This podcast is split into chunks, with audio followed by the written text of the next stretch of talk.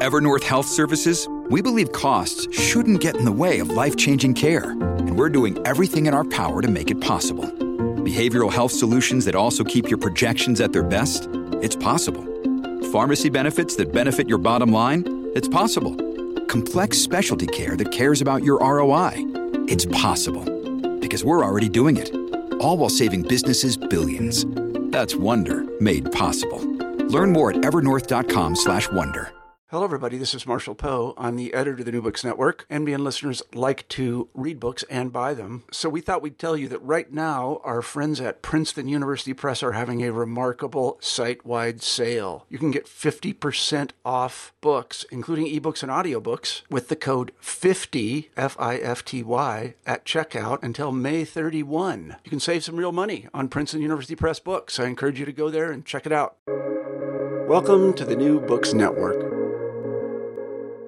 Hello and welcome to Studying Media Critically, a podcast from the New Books Network. I'm your host, Gummo Clare, and today I'm joined by Professor Amanda Lotz, who works in the Digital Media Research Centre at Queensland University of Technology.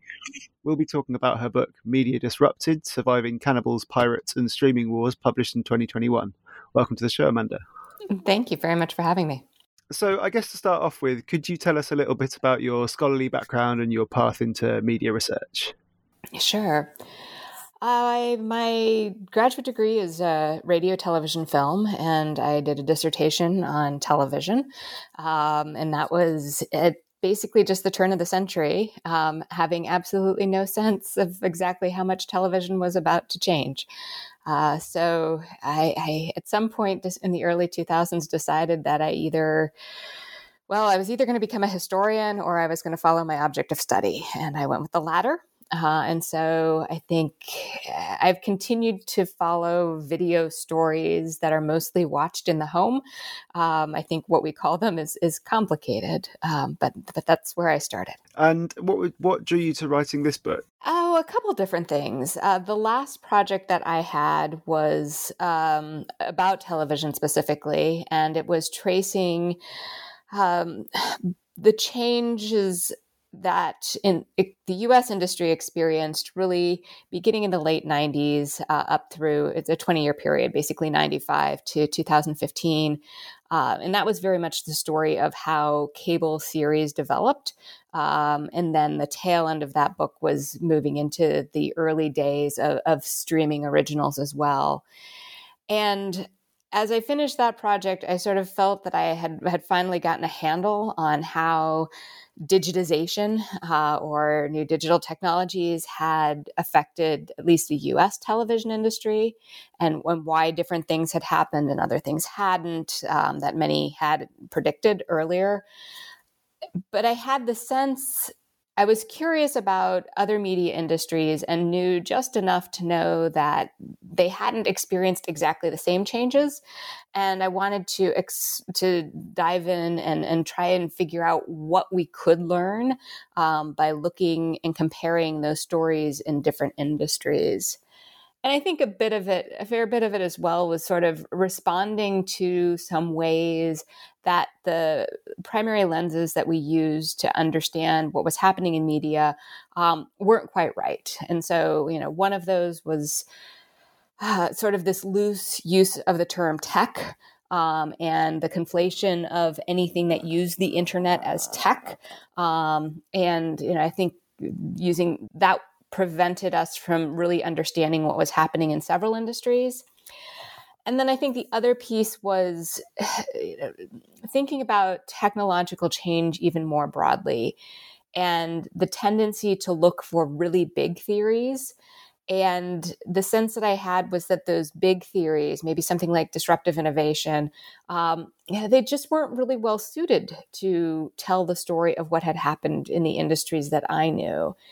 And so the I think what I, I the bigger hope was that um, in, in by telling the story and the comparative story of four different media industries, um, really hoping that experts in other industries would would do similar kinds of work, um, so that we could begin to put together maybe a story about technological disruption and and, and the internet as a as a technology in particular, you know, that's sort of built from the ground up instead of trying to assume that we could assert something from the top down. So given that the whole book is arguing for this kind of complexity and nuance across industries when approaching the internet given that kind of emphasis on complexity it's, it's really impressively kind of plain speaking and clear in its account of these industries. But given the subtitles focus on kind of pirates and cannibals and streaming wars readers might kind of initially be surprised to find that actually not loads of each chapter speaks about the internet kind of um, is the main focus, which I, I, found really, really refreshing. And you touched on there, and you suggest that instead the kind of some of the main drivers of media industry upheaval might be more about business strategy or malpractice and the importance of consumer demand, which is only then kind of refracted through technological developments. And so you already touched there a little bit on. Um, these overarching narratives about disruption, and you call these kind of magical thinking that underpins a lot of the these simplistic theories. Where does this magical thinking come from predominantly? Is it within the media industries, Silicon Valley, or, or elsewhere? It's a good question. I think I would attribute some of it, it it's hard to disentangle because on one hand, I'm studying in, in the chapter on newspapers in particular, sort of the story of how the technology changed that industry. But a piece of that story that I don't really talk about is the consequence for expertise um, and um, the, the, the kind of information that circulates. And and on one hand, the social media universe, a blogosphere in which anyone can, you know, write opinion or knowledge and circulate it. Uh, those are incredible gains in communication in some ways. However, you know, as someone who studied these industries before um, any kind of digital disruption, I would say that the quality of sources, specifically in sort of specialized journalism, uh, has deteriorated really significantly. Um, and as a result, sometimes I kind of call it the hot take culture. Um, it's very easy, I think, for you know a well written perspective that lacks historical context, lacks an appreciation for how the business really works, um, to really take hold and then perpetuate itself.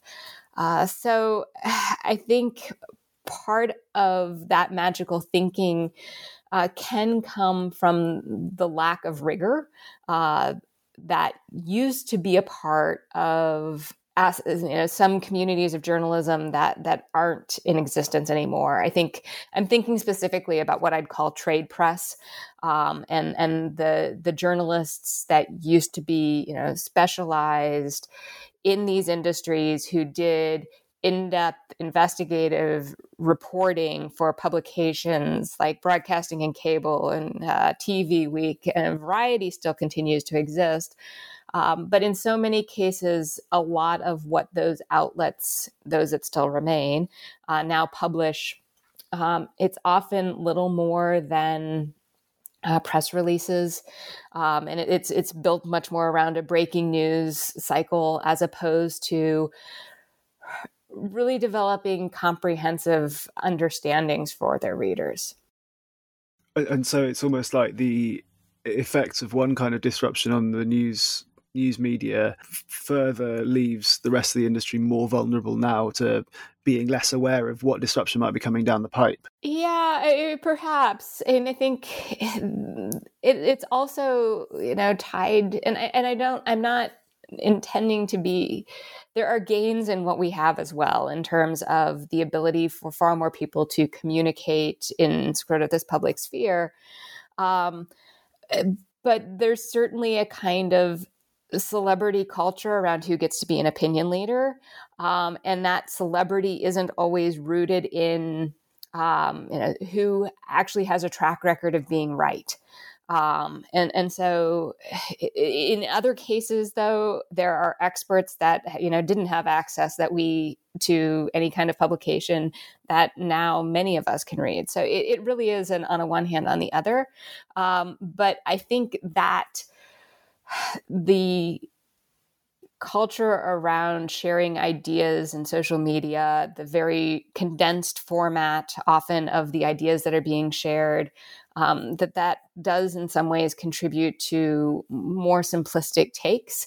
Um, and I honestly, the other piece of it is that editors are important, um, and you know they're just in, in, many of these outlets now. The the the role of editors has have been limited, and they're not in the position of asking those hard questions and really pushing um, you know anyone's utterances to you know uh, strengthen their argument or show me some evidence. Um, instead it's just all out there and and you know it's up to us to to pick and choose and to do our that kind of criticism on our own. One key concept you introduce for explaining uh, disruption and the kind of structural underpinning of disruption is the metaphor of kindling. Could you explain what this means through the book and the way that the kinds of kindling that you identify have often been overlooked in analyses of media and the internet? So, uh, to be clear at the outset, the concept comes from Bharat Anand in his book, The Content Trap uh, which also looks at digital change in media, but um, does so from more of a he's at Harvard Business School and it sort of, sort of comes at it from those kind of theories rather than um, really specific knowledge of how different media industries work. Um, but Anand opens his book talking about kindling through the metaphor of the wildfire. You know, um, what changes a landscape, you know, more, you know, than a wildfire. You know, it absolutely can, you know, eviscerate everything that's there. Uh, and and so the analogy between the wildfires to disruption and and and on his his first chapter is just fantastic, and he sort of talks about the way in which when disruption or you know events like a wildfire occur, you know our focus often goes to well, uh, what caused it? Um, and so in that case, you know, it might be the lightning strike or a tossed cigarette or a, a campfire left unattended. You know, why do we focus on that? Because we think we can fix it, right? And indeed, you know, um, maybe you can, you know, do better public service around campfire messaging and tell people not to toss cigarettes. But you know, we can't stop lightning strikes. It's just how it is. Um, so he says instead of focusing on what caused it, and also you know not getting too concerned with you know, trying to micromanage or critique and second guess how things were managed, he says our focus should be on the things that let the fire you know really rage once that spark occurs. And I just thought that was such an excellent way to think about and explain the differences of what happened in different industrial contexts because you know with just the four that i look at the stories are really pretty different. Um, and what happens is often quite different than what sort of the the simple expectations were at the beginning of, of the century. Um, you know for for television and film for example sort of everyone knew something was coming. And we had this phrase um, in the early 2000s new media. you know, we didn't know what it was, but new media was coming. Um, and again, that's one of those situations where we were so focused on looking for and expecting new media that we we missed what actually was happening, which was really it wasn't new media. It was simply that the internet provided a different distribution technology, you know, a different way for those pictures or those videos or those sounds to get from one place to another. And that that different technology had different affordances, different capabilities.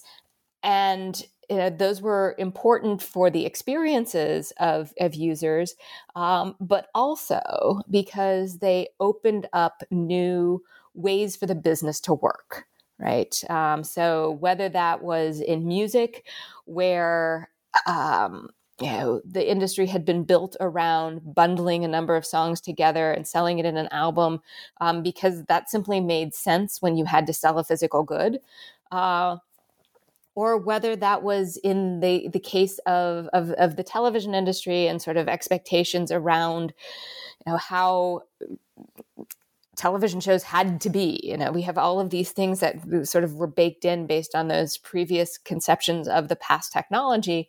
Um, but when you bring in a new way of funding it, for example, by having subscribers pay rather than relying solely on advertisers, and uh, you have a technology that can send different messages to different people at the same time instead of focusing just on creating one mass audience, uh, it enables the creation of a much broader array of content that can still be commercially viable uh, than was the case when you know we were all you know, limited to the uh, single offering of a channel at a specific time.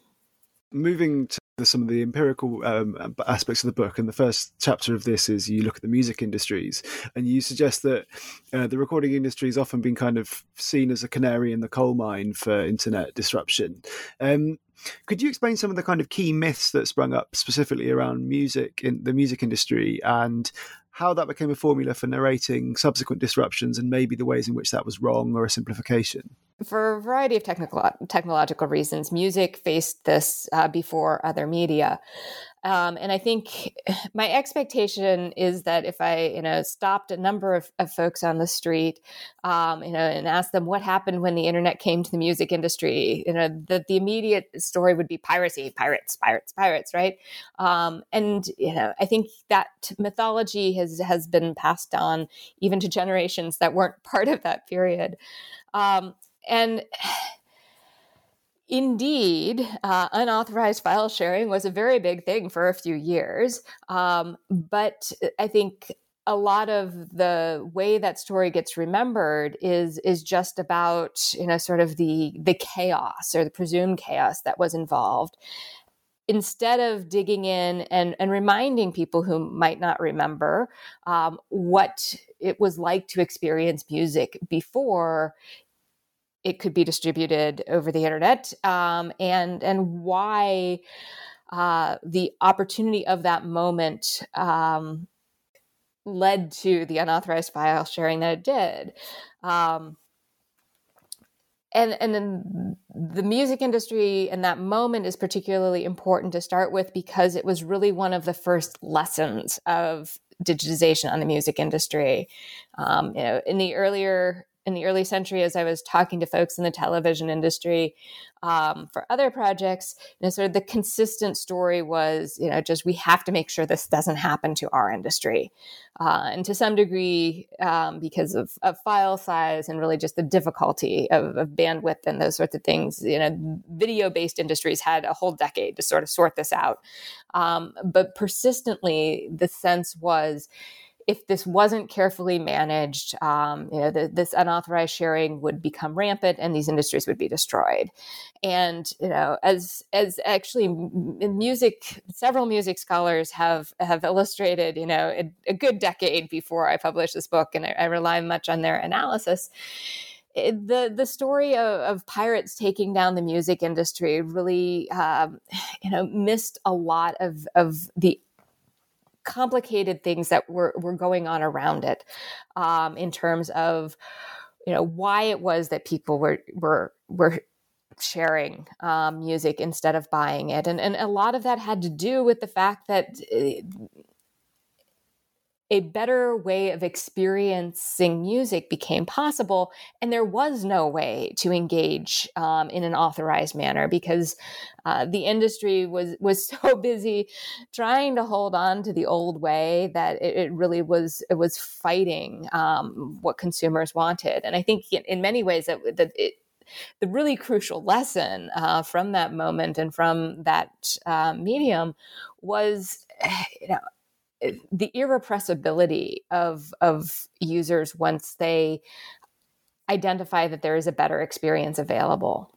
Um, and I think that's ultimately uh, the lesson that we see in industry after industry and, and the success stories.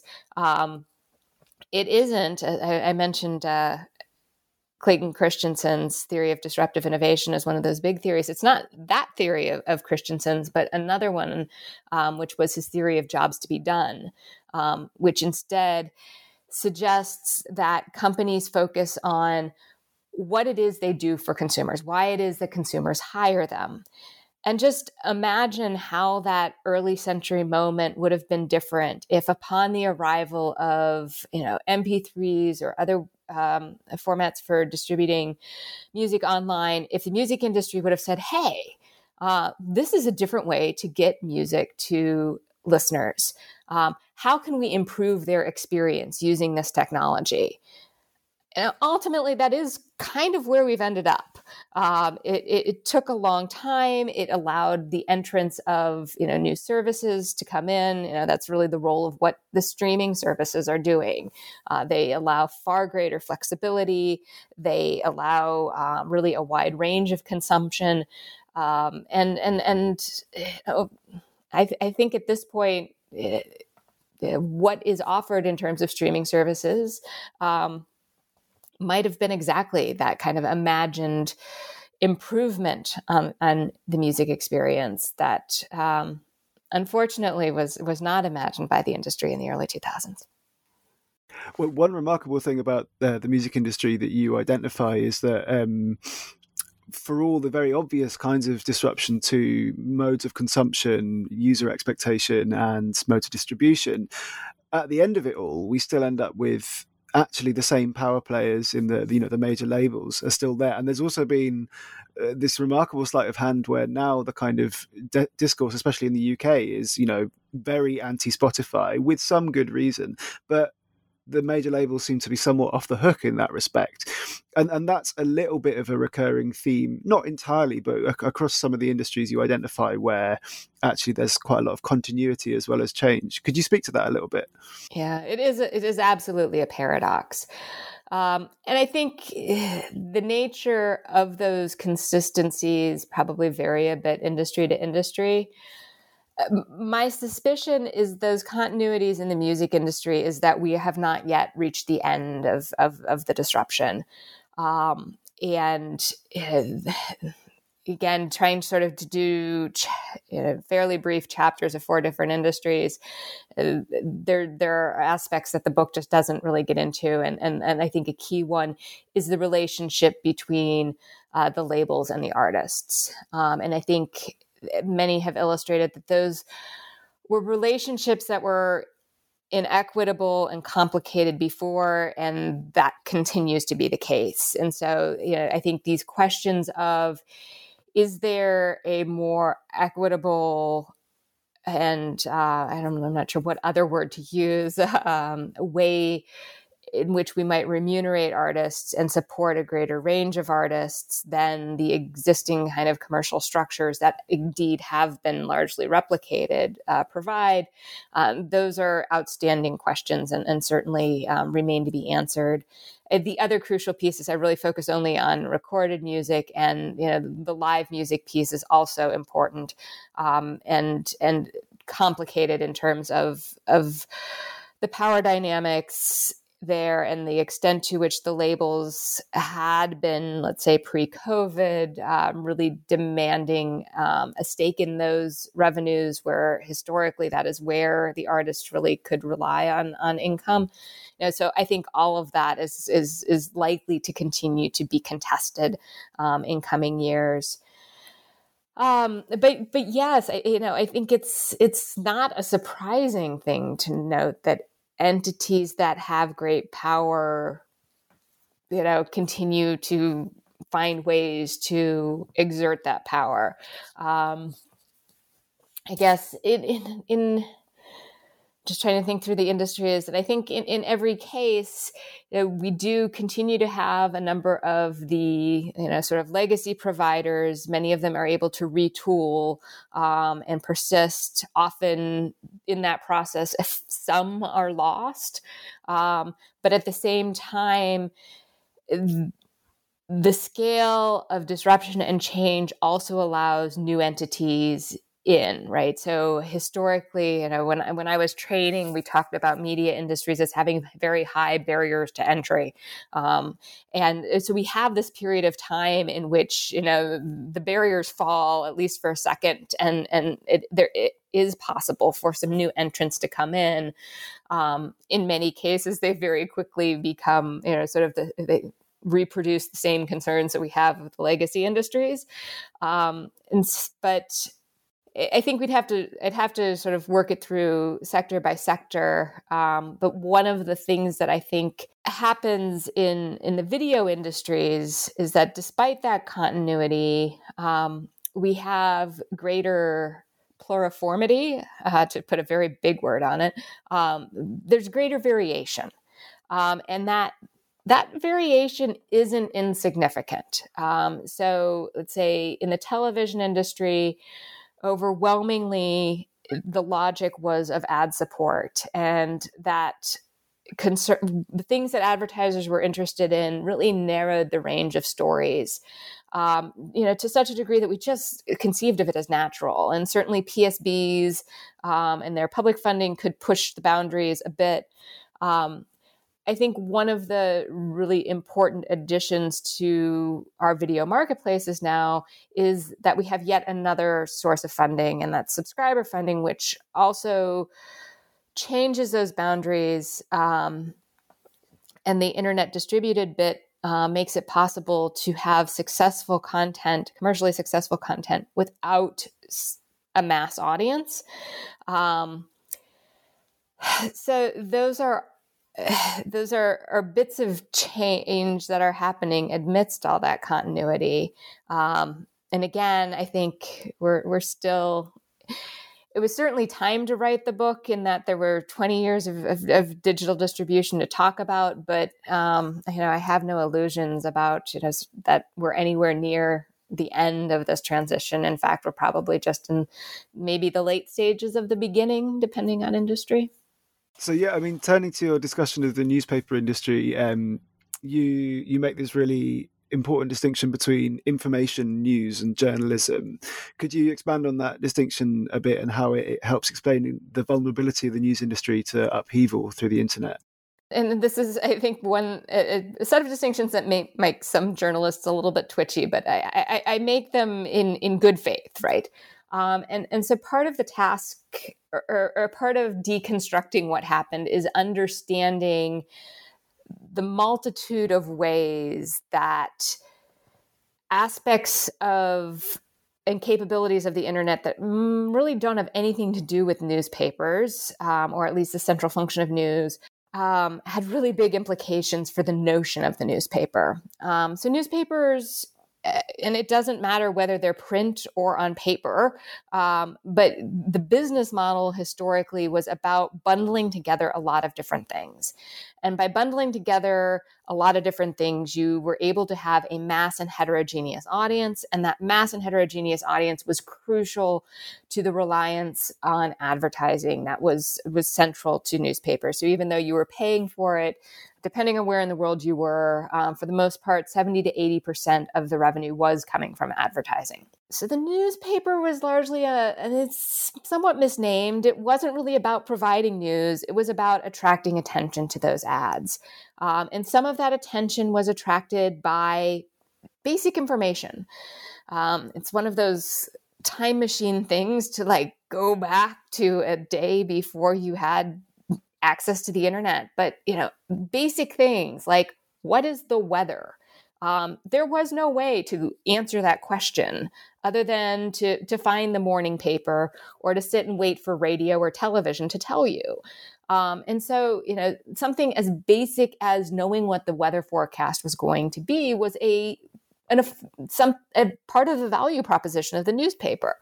Um, you know, for many of us, I suspect, you know, we have weather apps on our phones. You know, like that that information has been entirely, um, you know, removed from what we would think of maybe as our news experience. All right, so so information is, is and, and, other kinds of information are things like sports scores. I mean, think anything you can Google, basically, right? Like information is out there. You can get it at your fingertips. You don't need it, you know, you don't need anyone else deciding um, what it's going to be. So information isn't really part of the newspaper anymore. So the purpose of distinguishing between news and journalism was to really pull apart the crisis um, because news, um, and by news, I mean kind of the news of the day, things that are happening. Um, this is a thin layer of um, context. Often uh, you can figure out what the news is simply by reading headlines. Um, you know, I scroll through uh, the Australian Broadcasting, the ABC website, and and often have a pretty good sense of what's happening. Um, that's kind of the level of detail, frankly, that many of our radio and television uh, broadcasts have have always provided. It's you know the stuff that's in the press release. Um, you know, there is a fire. You know, it's it's it's not particularly deep news is now ubiquitous, right? Um, think of all of the places that you can find out what's happening. Um, often you can't even avoid it. Um, you might find it in a social media feed without clicking on any articles at all, right? It's just, you know, you, you get a good sense just from the headlines. Um, I'm not saying that that level of news consumption leads to a healthy and functioning democracy, but it is the reality. Journalism, on the other hand, is is is value added news. Uh, it requires training, it requires phone calls and expertise and added information and evaluating, often contesting information, contested information. Um, and journalism has always been the most expensive part of that newspaper. Um, but you had all of these other bits and it wasn't just the information in the news that was was um, providing subsidy for that journalism uh, but it was also uh, sports coverage and recipe pages and obituaries and uh, comics and you know many other reasons why someone would feel compelled to have a daily newspaper. And if we think about all of those different aspects of the newspaper they've they've been pulled apart. Um, there are many different ways to access those forms of information or entertainment. You know, you don't need a newspaper for recipes anymore. You can you, again enter three ingredients, and you'll have a handful of recipes in just a second. Um, so that's a really long way of of sort of explaining uh, the business model crisis that is at the core of what was the newspaper as opposed to um, assuming that it's about whether people want to read on paper or online, or assume that um, you know any startup news outlet is going to somehow create a better relationship with advertisers that's going to change everything. Um, you know, we we have many phases of of of how that industry was going to be changed and saved, and they've consistently failed, um, partly because of the overemphasis or, or, or uh, a greater belief that advertisers are going to throw money at things and was actually the case. Um, and I think at the core, just a misunderstanding of, of what the core of the business was uh, and, and why, you know, it, it un, unraveled um, in the early part of the century and then you, you kind of set the stage for this this unraveling which you've already explained in terms of the business model but in in kind of the the longer history through the 20th century of um, the development in ownership of newspapers and particularly as it kind of intersects with shifts in regulation um, and broader kind of political economic shifts.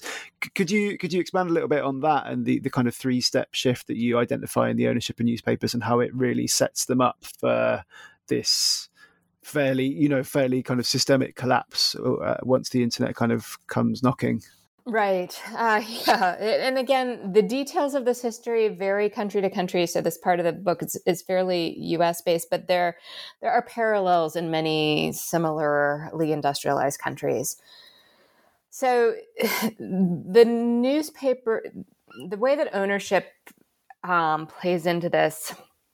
Um, it's a long story, right? Um, so newspapers were once, you know, very much locally owned. They were mom and pop enterprises, um, and so the first stage of change that really begins to happen, you know, immediately post-war, if not a bit before, is um, the establishment of, of what called in the U.S. newspaper chains. I mean, basically, it's just um, you know larger holdings. And at that point, that change gets critiqued, but it's not nearly as significant as what comes next. Um, because in that moment, it, it's about trying to find economies of scale. But these are businesses that at least are still based on trying to provide newspapers. In many cases, they're, they're trying to provide it better. Um, often it's a step that's required in order to you know engage in some sort of technological innovation the next stage though is when those companies, those newspaper chains, begin to go public, and that's you know, sort of the mid to late '60s. But it, you know, uh, more and more of them continued to go public through the '70s.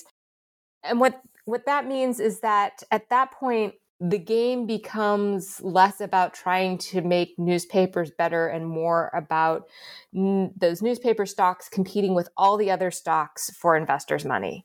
Um, and at that point, it's very much about showing that you have quarterly, if not annual, gains, that your costs are coming down, that there's growth available. Um, and and that's really significant for um, slowly, I think, uh, taking away the heart of those industries. Um, that and and the pieces of of newspapers that you know weren't as commercial, right? So the journalism. Newspaper stocks are incredibly successful um, because the newspaper business is is a good business in the sense that, um, and it's it's a business that investors want to be involved in because it constantly turns out revenue right there's it, it's advertising every day money in money out money out money in and and there's no period in which there needs to be sort of new development or um, r&d and we don't know how the industry is going to change. It's just money in money out money in. So it's, it's reliable cash. And so the the newspaper companies kind of become beholden to this process of, of, of financialization. And we go from the newspaper chains start to buy each other. And so it gets bigger and bigger and you know the pressure is on the companies making themselves look good and be ready for these kind of massive acquisitions which again means cutting away any conceivable quote unquote fat um, and you know trimming out as many jobs as possible in, until really they're hollow shells. And and it's fine because there's nothing to compete with them. Um, in many cases they are there's only one in each major market which means that they're able to really de- tell advertisers this is the cost and advertisers don't have anywhere else to go. Um, and so all of that is sort of that the crisis is building over the latter part of, of the last century to the point where you have these because of the acquisitions many of them are carrying tons of debt um, which is exactly the opposite of what you need in a moment when they need to fundamentally remake themselves and often fundamentally remaking yourself requires a fair bit of a cash injection um, and so and i think the story or the focus was often um, on how newspapers were dying, and instead of necessarily why that was happening. Um, and that the I think the assumptions were often that that audiences were disinterested in what they were offering, but the reality was that so much of their value, the reasons why people subscribed, had been stripped away, um, and and they were really left, you know, with what were you know very they were thin in terms of content, they were heavy in terms of advertising.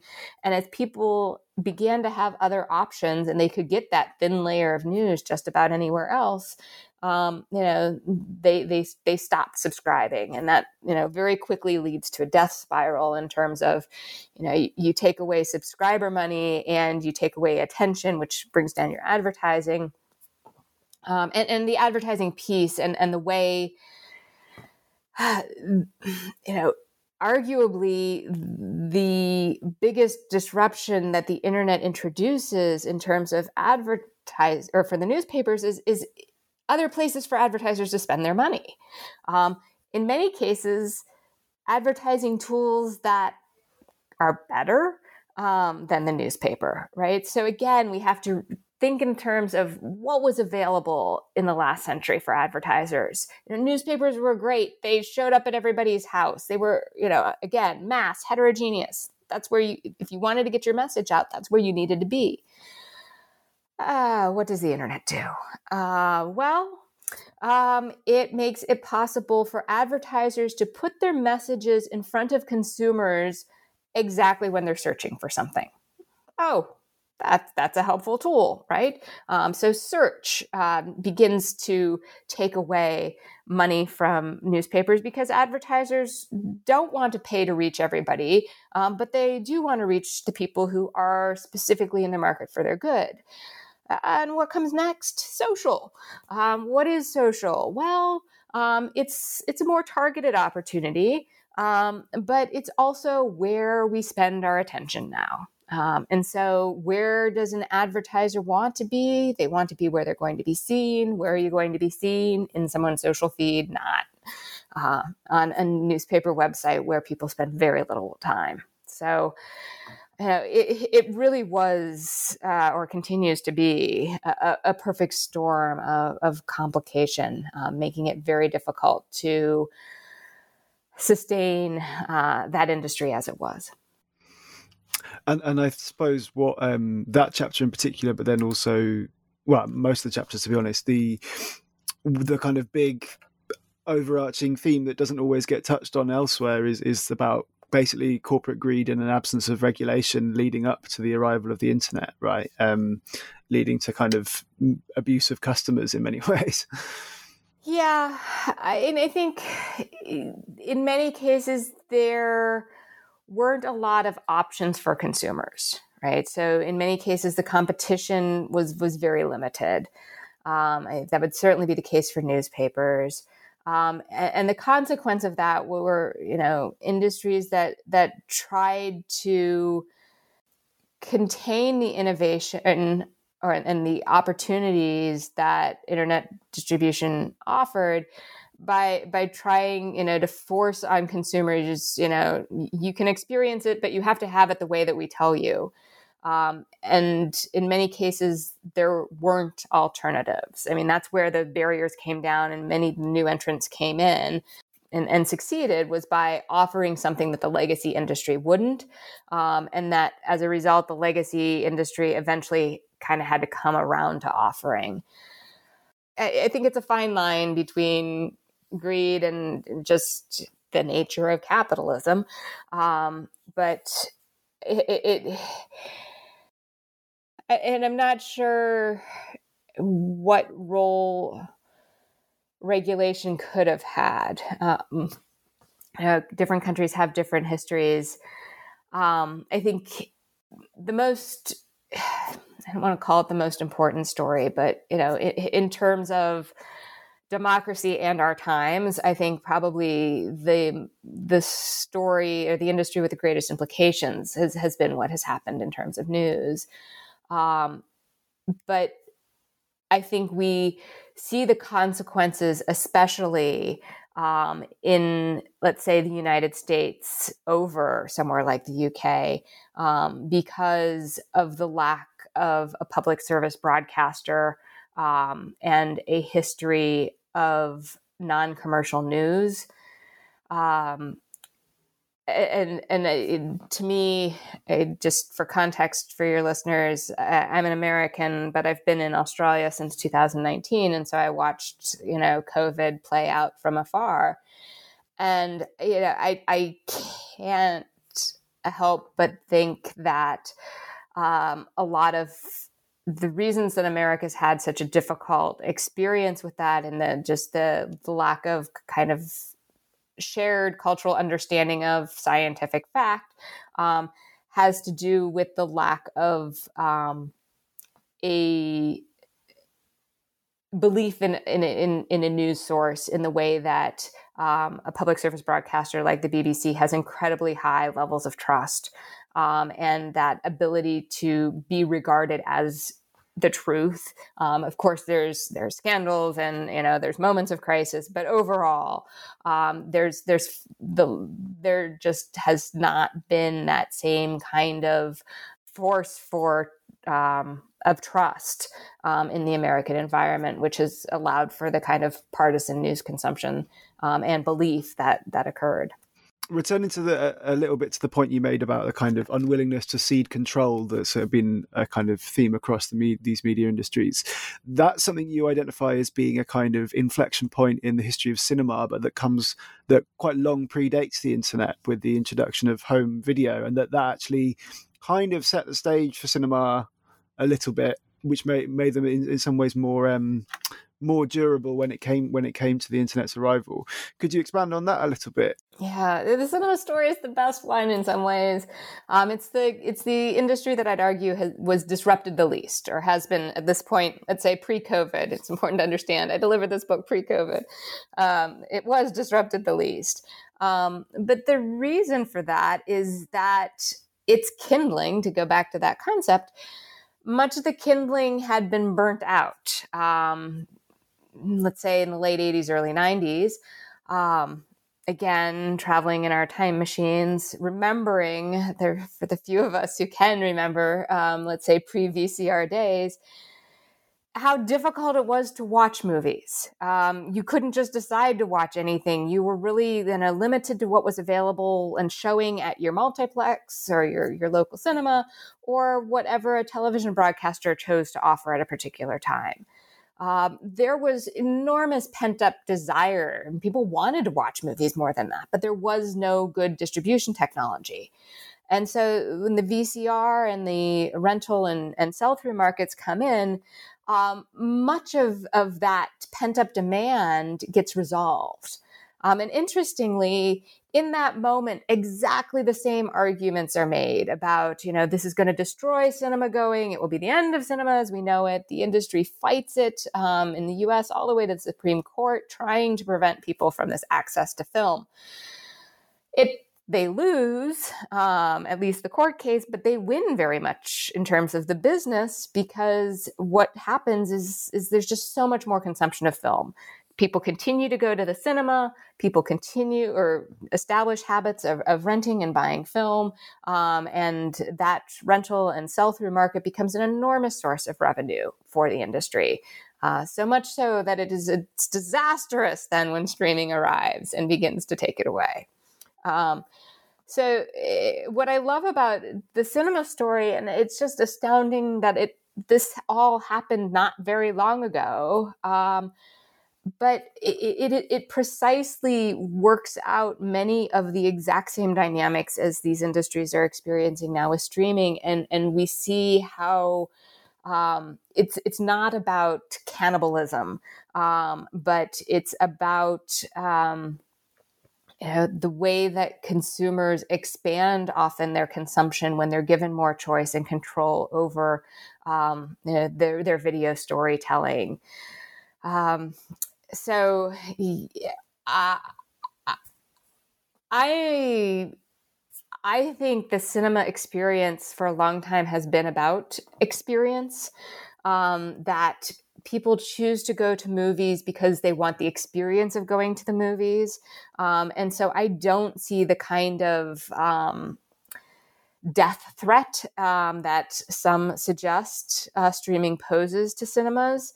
Um, that's not to say that the innovation that can be done in terms of theatrical exhibition, um, you know, maybe imp- focusing on improving that experience and addressing the reasons people choose to not go to cinema.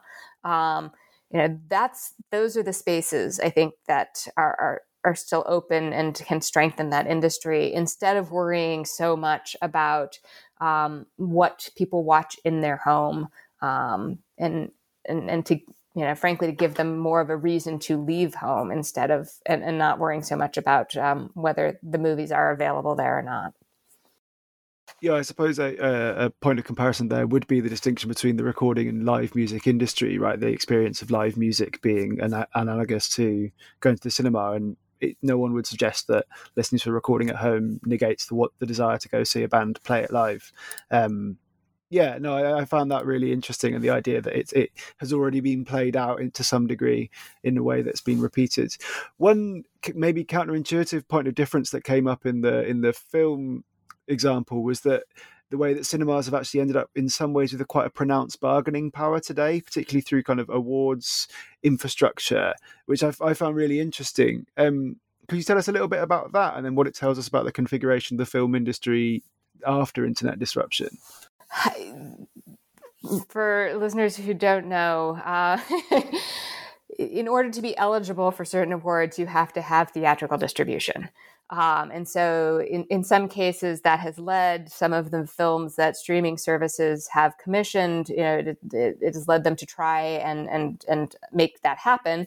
Um, pre-pandemic, um, the the theaters were able to really um, make it difficult uh, for services such as Netflix to get their movies into major theaters. And so often they were you know, sort of limited to more to the art house, um, which was enough um, for that eligibility piece. Um, and but but again, this is a long, long story. Um, in many ways, it repeats what happened at the dawn of television and the response of theater owners at that moment in thinking that television provided an existential threat to their business then. Um, and so I think of the industries, this cinema and the issue of um, theatrical distribution has clearly been the most affected by the pandemic. Um, and I think an important part is to understand that it's not simply about whether films show in theaters. It's about the extent to which the performance in that first window, um, you know, whether something was regarded as a box office hit, that became very important in setting the rates at which it would then be sold uh, to cable channels, you know, how much it would be promoted on DVD, sold to television, on down the line. Um, all of those were business practices that developed, you know, over years and in time, and all of that can be reconfigured. Um, I think. I think an interesting point to consider is what does more flexibility in the pattern of film success mean for the kinds of movies that can be made? Um, and so, you know, a, critique you hear often of the movie industry, especially the last decade, is you know, oh, it's all just superhero movies, and and to a degree, um, you know, that is this been the story of the, the last two decades. Um, that the kind of films that Hollywood has made have been very focused on what will get butts in seats at theaters. Um, and that kind of steadily limited uh, the kinds of movies that were being made. And so I think again that there there's often this tendency to think in terms of competition when there's also a fair bit of complementarity. Uh, what we see at this point uh, is that there are different kinds of movies that drive people to theaters um, that then you know get their attention on a Friday night date night when they don't want to get off the couch, or a Saturday night when they're watching a movie together as a family. And those date movies, those family movies, um, you know, some of those more introspective character stories that you know wouldn't drive people to the theater, uh, were increasingly falling away. Um, and in, in, some cases, I think we can look at what the streaming services are developing and focusing on and see that they're uh, either bringing in new production or creating a space for those movies um, that you know wasn't available at the at the the cinema anymore. So um, it, again, kind of this pluriformity. You have different kinds of stories being able to be told in different places due to different business models and and due to uh, different distribution technologies and then and then the final uh, empirical chapter is about TV, which we've already spoken about a little bit. Um, I guess before we dive into that, you you make a suggestion towards the end of the book that actually this previously quite clear distinction between TV and film is maybe being slightly shifted by by process of internet disruption and you you make this really interesting distinction now perhaps between durable and ephemeral video, I guess you could call it. Could you talk a little bit about that kind of that shift and how you identify it before we start talking about what's happened in the TV industries? I think if we're honest, if we think about what television is, it's been a big category, right? You know, television was the main source of video entertainment in the home Um, but a television day or a television schedule included a really broad range of, of content, um, much of which had you know, different underlying business models. Um, things like sports and news uh, really had to attract enough audience to pay for itself in that first viewing. Um, same with things like t- a lot of talk shows. Um, whereas series, um, often could be valuable in terms of later sales. At least this was certainly the case for the U.S. market. Um, you know, so the idea that once you create a series, you can sell it again and it will earn earn more revenue. So I think it's not that I, I am destroying television or killing television so much as I, I want us to acknowledge that it had become you know, sort of overburdened in terms of what we were lumping in there.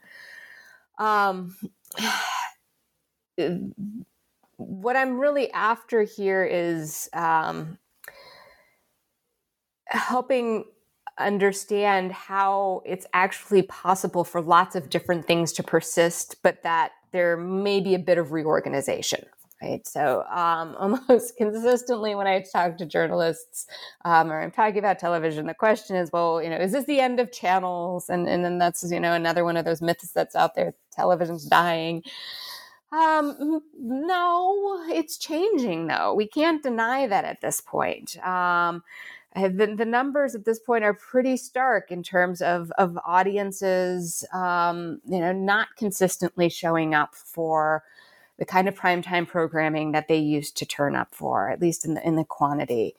Um, they're not. I, I don't think it's productive to think about you know that we're going from the world of channels to just the world of streaming. Um, but probably for the foreseeable future, we're we're in this intermediate stage uh, where both exist. Uh, the analogy that I've often used, um, again, I'm not sure how well it translates into every national context, um, but in the US, in before television, radio um, had series like comedies and dramas, and that was what filled up the evening programming. Um, and when television came along and could do those comedies and dramas with pictures, um, you know, everyone, you know, the wringing of the hands, it's the end of radio. And yet, radio is still here. Uh, what did it do? It reinvented its content to complement this other technology that had come along. Um, and so, in the case in the US, it became more local, it became more music and talk based, and it, it, it continued to offer a different uh, value proposition for uh, listeners. Similarly, I suspect the relationship between streaming services and channels um, that the ephemeral content, the content that still that is is so much better experienced in the moment, um, an advertising based business model still supports that really well. Um, it it still complies with a schedule. Um, it will get a bunch of people to watch something at the same time together because of the nature of the timeliness. But the scripted stories, documentaries, movies, you know, in which we all have our own specific tastes and moods, um, now that we can choose among you know many many titles uh, to watch at any time in any order at any pace um, those that kind of content is is really not well suited to a schedule environment. It's not capable in many cases of bringing together a mass heterogeneous audience. Um, and so it requires a bit of subscriber funding in order to, to, to make its production possible um, it continues to have that eh, that durability, right? Um, you can watch it again and again, or you can find it and appreciate it decades after it was created. Um, it is available. It, that was one of the big limits of broadcasting was just how ephemeral all content was. Um, so I think it. I don't see this all in terms of um, certain media being killed off or dying at all, um, but a, a, reconfiguration of content such that it, its its features align with the different business models and distribution affordances of the variety of technologies that are now coexisting. Yeah, I mean, as you say, I think uh, even a kind of cursory glance at media history shows that the kind of concerns about different media dying off are basically kind of you know constant and, and recurring. But but you kind of suggest that particularly in the US, as well as predictions of the impending doom of television being very widespread, there actually also seemed to be a degree to which quite a lot of people were quite keen on the idea of TV as they knew it dying off because of the specific. Um, configuration of the industry, particularly with cable networks. And that really interested me because obviously I, am in the UK and our relationship is, is quite different, I think, with TV. So could you explain that a little bit? Yeah. So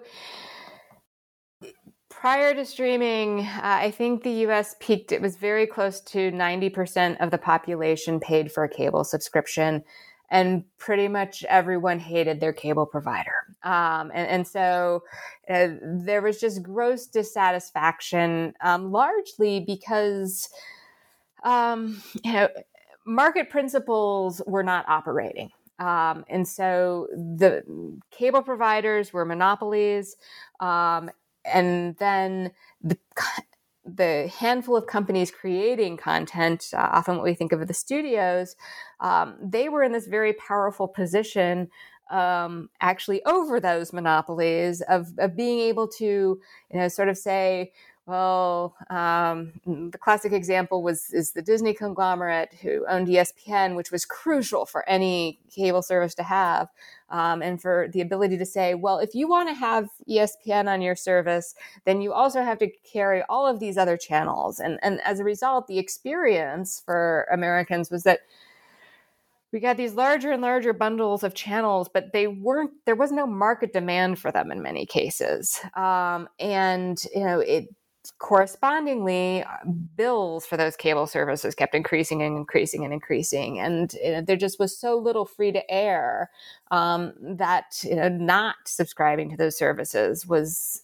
a choice that you know many did not want to to have to make. Um, and so I think the sense of being held hostage to this situation where there was no alternative. Um, and perhaps not dissimilar from you know how music listeners were feeling at the turn of the century in terms of wanting to access music a different way. Um, so uh, the it is a very peculiar dynamic that had developed. Um, but it, and it very much was defined by consumers just having very little choice um, and and you know a handful of companies having a whole lot of control over what uh, consumers were being offered and, and really you know putting them in a position where they were required to pay more and more. So the way that uh, the TV industry seems to be heading now, perhaps to a casual observer, might not feel a million miles away it's in some to some degree right where you've got a whole host of different um, streaming services with different ip which if you were to pay for them all together would start to become quite a substantial bill and to an outsider, it, it, might seem that yeah, that is that's a similar kind of arrangement, but just with the different kind of format. But you suggest that actually this isn't the same old story of media competition because Apple TV versus Amazon Prime, they're actually serving fundamentally different purposes for their parent companies. Um, which really interested me and suggests that you know that is a genuine disruption today. And could could you expand on that slightly? And I think eh, sorting out the the streaming eh, competitive environment is complicated. I, I think we're we're still. I don't know that I don't know that everyone's going to make it. put it that way. Um, but it's important to recognize the different the differences among them. Just because they're internet distributed and you pay for them, um, as you noted, they're really different businesses behind them. Um, in some cases, like Netflix, uh, Netflix is a pure play service. It exists simply, you know, you give us money, we give you video. Pretty straightforward.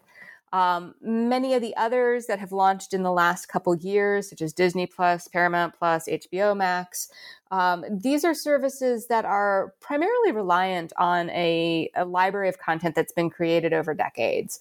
Um, you know, so they have very low content costs. Um, of course, they're developing new programming to some extent, Um, and and they're, you know, I think we can view them as an effort by those companies, certainly to extend their business into a new form of distribution, but it's not clear that they have a bigger strategy yet.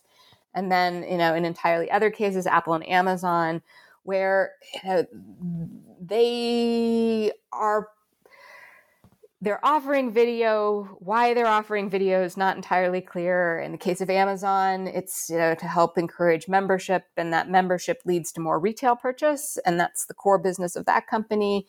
With Apple, it's you know tied to keeping people in a device ecology, and and probably trying to expand the extent to which people not only pay periodically for major devices, but also are paying Apple a monthly bill, bill for some reason right? So in, in those different situations lead to different priorities. Um, you know, they're trying to get uh, a success is not necessarily the same for all of, of those services. So, I, mean, I think that's an, an important part of understanding what's out there. Again, in that comparison to cable, it, cable was a you you had cable you know like it was a an ordeal to get it in terms of somebody coming to your house and installing it. It was an ordeal to get rid of it. Uh, whereas all of these services at least at this moment allow much more flexibility.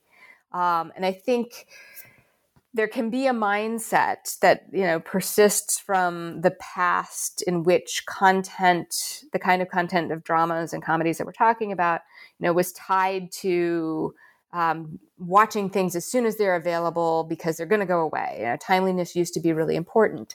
Whereas when things enter a library of one of these services, it's not going away anytime soon. And so that allows viewers to have different relationships to these services. So whereas you got cable and you had it, you know, for conceivably ever, um, it, it's much easier to come in and out of these services and that's just not a behavior or a, a practice that we've had um, and i think that's something that many of the services are trying to sort out you know how do you provide enough value to keep people with you um, and you know, if they figure out the answer to that question, then you know, they will continue to get those monthly fees.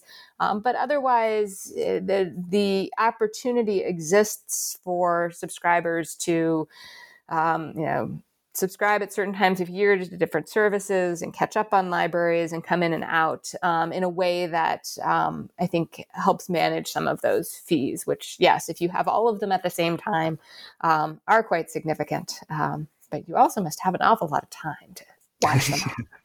Very true. Um, so, I mean, to kind of bring it towards a close, I mean, the the whole book does this, yeah, incredible job of complexifying the story across these industries and and to really emphasize industry specificity. But then there are the key points which you, we've touched on already of continuity and similarity. What would you say are the the main ones that you'd identify? Um, and then finally, I guess, what other media industries are in real need of this kind of disruption oriented study in in media? Oh wow, two very big questions.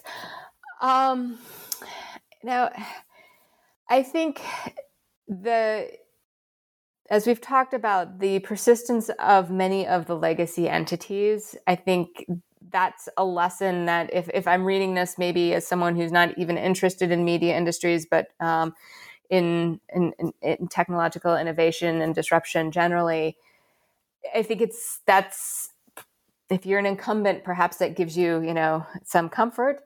Um, but I think it's important to appreciate, or, or, a key learning potentially is understanding why those companies have been able to persist.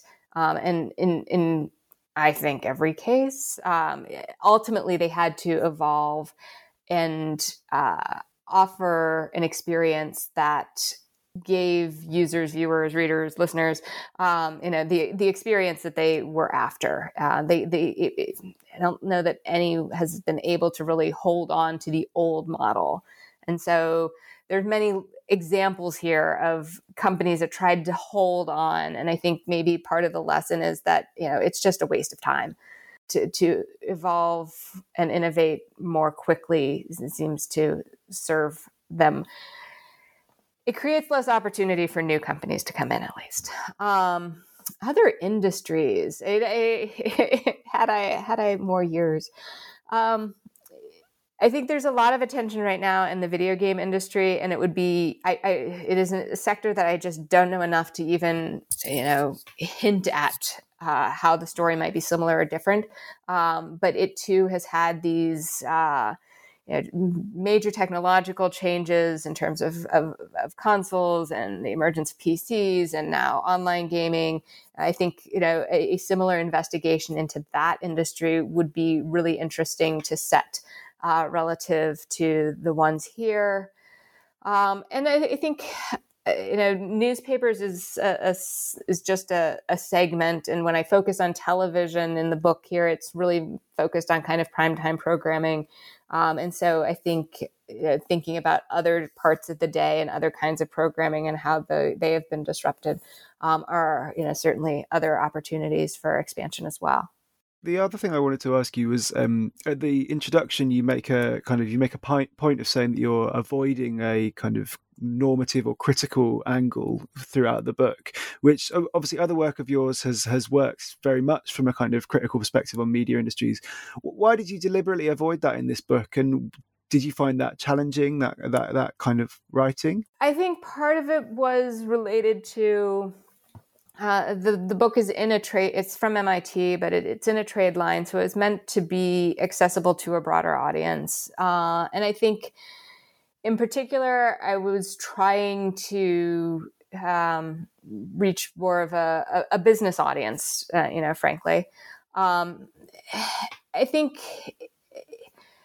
it's also tied to sort of the the I'm gesturing right now. I'm spinning uh, plates in the air imaginatively. Um, it, it's really difficult to pull apart the complexity and do the critical layers, right? It, it's very easy to quickly get down the rabbit hole um, when you're trying to to put all the critical angles in um, each of those cases. And I think it, it, it wasn't a, a an evaluation on any part. I think there are a lot of people doing really good critical work in the area.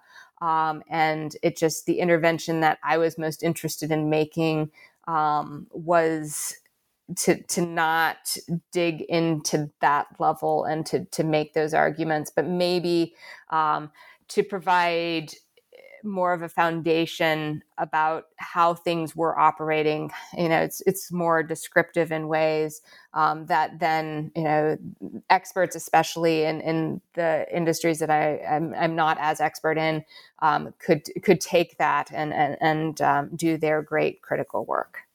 It's all we're all building on each other, and so it's what I had to offer this go round yeah no exactly. No it's it's really i think a lot of the literature that i read is is kind of instinctively critical media studies stuff. And so reading something that's descriptive is very refreshing in lots of ways as well. And finally what are you working on now? Uh, very soon, depending on where you are in the world, um, uh, a project on Netflix. It is, it is called Netflix and Streaming Video: The Business of Subscriber-Funded Video on Demand which digs into that area more specifically. Um, but I'm also now pivoting, uh, apropos of your last question. The last uh, 10 to 15 years have been sort of an unintended journey into uh, ex- trying to build some explanations of how different industrial contexts work. Uh, the reason I started on those journeys was because the core question has always been how do the stories change when you change the modes of production?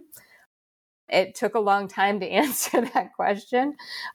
But now I, I feel like I've, I've got a grasp on it enough to go back and start doing this work of more systematically looking at the kinds of series and movies that are being made by streaming services and asking you know, in, in what way are they telling different stories and with what consequence in culture so pivoting back toward the critical um, and, and, back toward the textual. But it, it's it's taken a long while. Well, I look forward to reading it when it comes. Thank you very much for your time. Thank you. It was a pleasure to talk with you.